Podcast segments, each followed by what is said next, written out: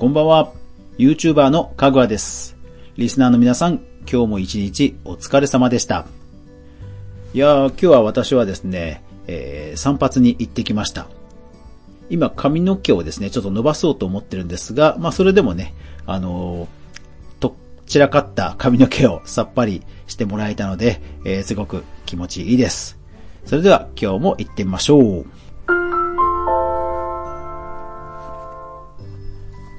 はい。今日はですね、えー、また芸能人さんの、えー、YouTube のネタなんですが、いやー今日も景気のいいニュースが飛び込んできましたね。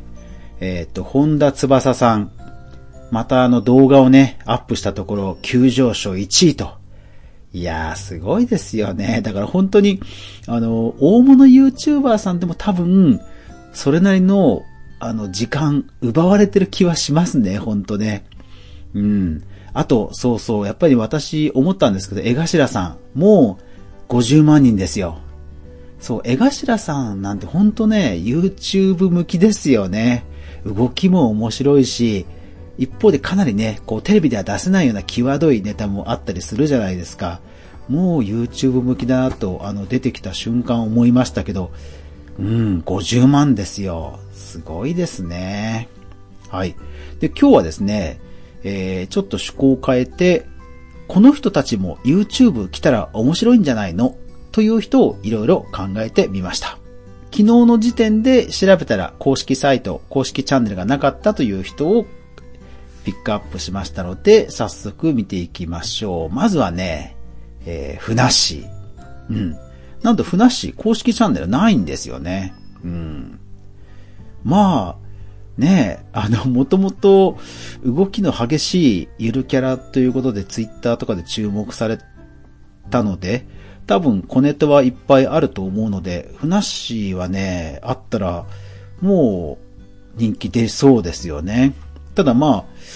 うん、YouTube で稼がなくてももう儲かってるのかもしれませんが、うん、ふなっしーみたいな人もいるんじゃないでしょうか。それから、あとはあの、池上彰さんね。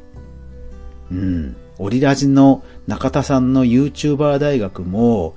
人気ですけども、もうここで本命登場ですよ。教養系。YouTube チャンネル、池上彰さん。これも調べたら、あの、チャンネルなかったです。うん。ね、池上さんって元ね、エヌエイチケー の報道部の記者さんから始め、始まってますよね。だから、あの、本当に報道のことをこう、わかりやすく、えー、伝えてくれるという意味では、うん、すごく、面白そうなチャンネルになりそうですけどね。うん。例えばね、本当今国会やってますけど、えー、なんで国会で少子化について話し合わなくて桜の話題ばっかりするのとかですね、そういう素朴な疑問とかにね、コメント欄からひ拾って答えてほしいですよね。うん。すごいいい解説してくれそうな気がするな。うん。えー、それから、ニュースで話題という意味ではね、もうこの人、チャンネル開設したらすぐひゃくまんいくだろうっていう人が、はい、カルロス・ゴーンさんね。まあ絶対無理だけどきゅうじゅうきゅうパーセント 無理でしょうけど、うん、カルロス・ゴーンさんね、今チャンネル開設したら、うん、相当話題になりますよね。うん、でもそれでね、またさらに稼いでしまったら、ねえ、とんでもないことになりますよね。なんかね、真面目に仕事をしてるのバカらしくなったりするかもしれないですよね。うーん、カルロス・ゴーンさんね。うーん。それからあと何かにね詳しいという意味ではね、さかなクン、さかなクンも調べたところ公式チャンネルがありませんでした。ねえ。あの気まぐれクックとかもすごい今人気じゃないですか。で、どうやら気まぐれクックでお魚を調達してる魚市場、あのー、市場がねあるんですけど、そこの名物おじさんの YouTube チャンネルまで今すごい話題になってるらしいんですよね。っていうのを床屋さんで聞いてきました。今日床屋さんでそれを聞いてきました。まだこれから調べようと思ってます。ですからね、ここでもうあとはさかなクンさんですよ。うん。いや絶対面白いと思うな、さかなクンさんもね。うん。で、やっぱり詳しいって意味では、そういう意味ではね、あのほら俳優の中村倫也さん、彼もね、なんか志村動物園かなんかのテレビに出た時、動物むちゃくちゃ好きなんですよね。もうあのルックス、あのイケボで動物のネタ、もう美女、ベイビー、ビーストっていうのが スリービー がね、テレビの世界ではもう鉄板コンテンツですから、やっぱり動物ネタはでイケメンって言ったらもう人気出そうですよね。ですからあとはえー、っとねしょこたん、中川翔子さんの例えば描いてみたとかね、あのポケモンネタで語ってくださってもいいんですけどね、絵が上手いじゃないですか。しょこたんが普通に描いてみたチャンネルやったらね、これもね人気出るんじゃないかな。うん。あと芸能人さんで言えばあの今の、えー、白黒パンダ、ミスパンダのあのドラマの清野菜名さんのねアクションチャンネルとかね。ね、アクションすごいですよね、清野菜名さんね。ましててあのルックスですから、そりゃもう本田翼さんぐらい全然いっちゃうんじゃないですかね。で、えー、あとは、あ、そうだからあとスポーツ選手とかもね、やっぱりチャンネルとか出されると話題になると思うんですよね。で、まあもちろん現役の選手は難しいかもしれないので、例えば、えー、為末大さん、あの陸上のハードルの選手なんですけど、ビジネス雑誌とか新聞とかではものすごくこうコメントとか論評をされていて、えー、結構社会人には社会人にすごく人気のある方です。うん。あとはね、武井壮さんね。武井壮さんも何でもできそうですよね。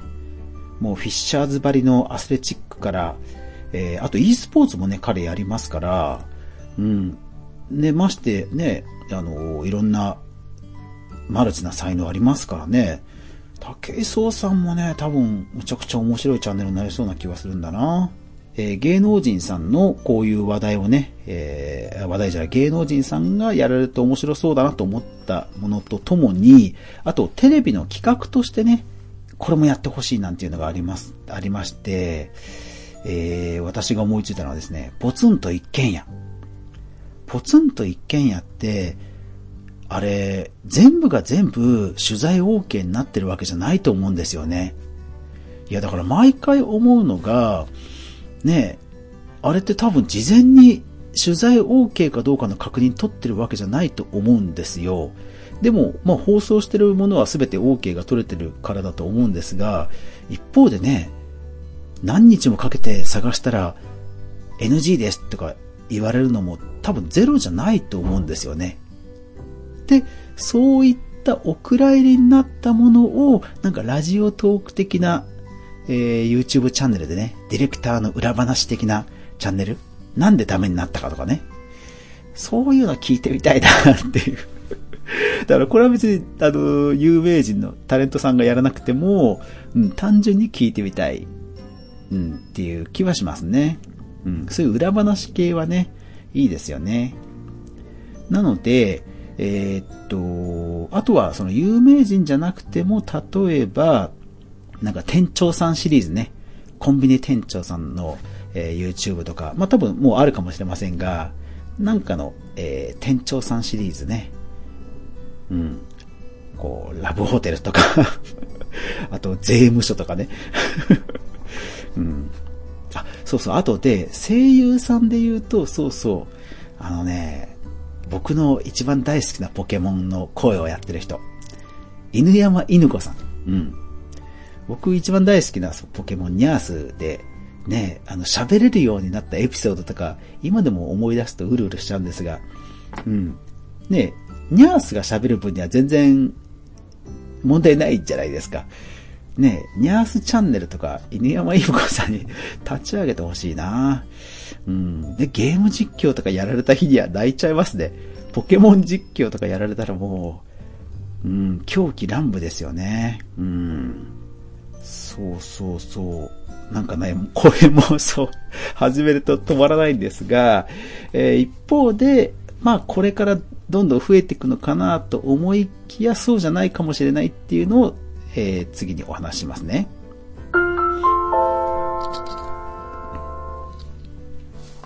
はい、えー、ちょっと妄想が走りすぎて今日はちょっと時間配分が微妙なことになっていますが、えー、頑張っていきましょう。で、えーと、ちょっと芸能人の人がこれから増えていくのかと思いきや、やっぱりそうじゃないところもあるかなっていうのを計算してみました。えー、どういうことかというと、えー、前回ユーチュラというサイトで、まあ れいてんにごえん、いち再生 れいてんにごえんみたいな話をしました。で、そう考えると、例えば有名タレントさんがやられてるチャンネルであっても、やっぱりいっかいに、えー、じゅうまんもいかない人も結構いるんですよね。で、まあ仮にじゅうまんいったとしますよ。いっかい投稿してね。で、そうすると れいてんにえんだとするとにまんえんなんですよ。で、にまんえんを毎日アップしたとしてろくじゅうまんえんじゃないですか。一方で、例えば多分、えーっと、為末大さんとか、えー、っと、もうとんでもなく知名度がある人はまた別かもしれませんが、えー、そ、ちょっと失礼な言い方かもしれませんが、そこそこの知名度の方は多分、例えば一回、えー、セミナーとか講演をするとにじかんでさんじゅうまんえんとかごじゅうまんえんとかそういう相場なんですね。だいたい世の中の、あの、社会の相場として。だから例えばいっかいにじかんお話をして、ライブ投稿してごじゅうまんえんだとするじゃないですか。そうすると、ね、いっかげつのうちににかい地方公演してしまえばひゃくまんえんすぐに売り上げが立つわけですよ。で、一方で YouTube は、あの、不安定ですよね。で、さらに、えー、っと、やっぱり YouTuber としてブレイクしようとすることは、えー、っと、テレビ業界の方からするとよく思わない方もやっぱり一方でいらっしゃるようなんですよね。多分いろんな記事を見ると、あのー、もう YouTuber、あの人は YouTuber だからみたいなことを冗談交じりに言う、えー言われているタレントさんの記事なんかもやっぱりたまに見るんですよね。ですからそこのところ多分 YouTuber っていう、えー、イメージがついてしまうとテレビの方のお仕事に影響が出てしまうようなことを懸念する多分タレントさんもいらっしゃるんだと思うんですよね。ですからそのような売り上げを考え、売り上げとイメージを考えたときにまあ、うーん、増えるのか増えないのかっていうとなかなか微妙なところだろうなという気は正直しています。先ほどいろんな妄想をして、えー、そういうチャンネルも見たいなという気持ちもあるんですが、多分現実論で考えるとそういう、えー、そろばん感情も出てくるのかなというふうには思いました。で、まあもちろんタレントさんも事務所によっていろいろありますよ。例えば本当に給料制でどんだけテレビ シーエム 出ても、えー、一定の額しかもらえないっていう方もいらっしゃれば、例えば、えっと、みやぞんさんがいる浅井企画という、えー、芸能事務所があるんですが、そこなんかは、あのー、去年のしちがつじゅうはちにちのエキサイトニュースというメディアによると、えー、売上、例えばいっかいのギャラ、なんか結婚式の営業に行ったとかすると、いっかいのギャラについてななじゅうさんでななわりタレントさんがもらえるそうです。まあすごくわかりやすくてね、良心的だと思います。うん。これだったら本当にいいですよね。例えばギャラとして、えー、お笑いタレントさんコンビにひゃくまんえん出た。で、そしたらななじゅうまんえんもらえるっていうのはね、全然わかりやすくていいですよね。ちなみに、えーアップルとか Google とかのアプリをダウンロードするじゃないですか。そうすると開発者にはななわりもらえるんですよ。さんわりは Apple とか Google とか元締めがも取るんですね。今のあのアプリ業界は。だからさんわりっていうのはそんなに悪どいあの額ではないと思う、割合ではないと思いますので、うん、全然良心的だなと思います。ですから例えばね、えっとバンユンさんでしたっけ？えっと、ウーム などに所属するんではなくて、芸能事務所に所属されるタレント、YouTuber さんも多分今後出てくるのかなという気が一方でします。そうそう。だから、えっと、タレントさんが YouTuber に流れる流れとともに、YouTuber さんがそういうマネジメントのしっかりした、えー、芸能事務所に所属するっていう流れも多分今後もしかしたら出てくるんじゃないかなという気が、えー、正直します。そうしますとね、やっぱりテレビのことも分かってる事務所であれば、その辺のさじ加減もいろいろアドバイスとかね、もらえそうだと思うんですよね。うん。なので、なんか芸能界、YouTube、にせんにじゅうねん YouTuber に、え、YouTube に多くのタレントさんが来る流れは増えるんでしょうけども、一方で芸能界も多分いろんな意味で影響されて変わっていくのかなという気もします。うん。だからそういう意味では本当エンタメ業界今年も面白くなりそうで、なんか私は一ユーザーとしては楽しみですね。うん。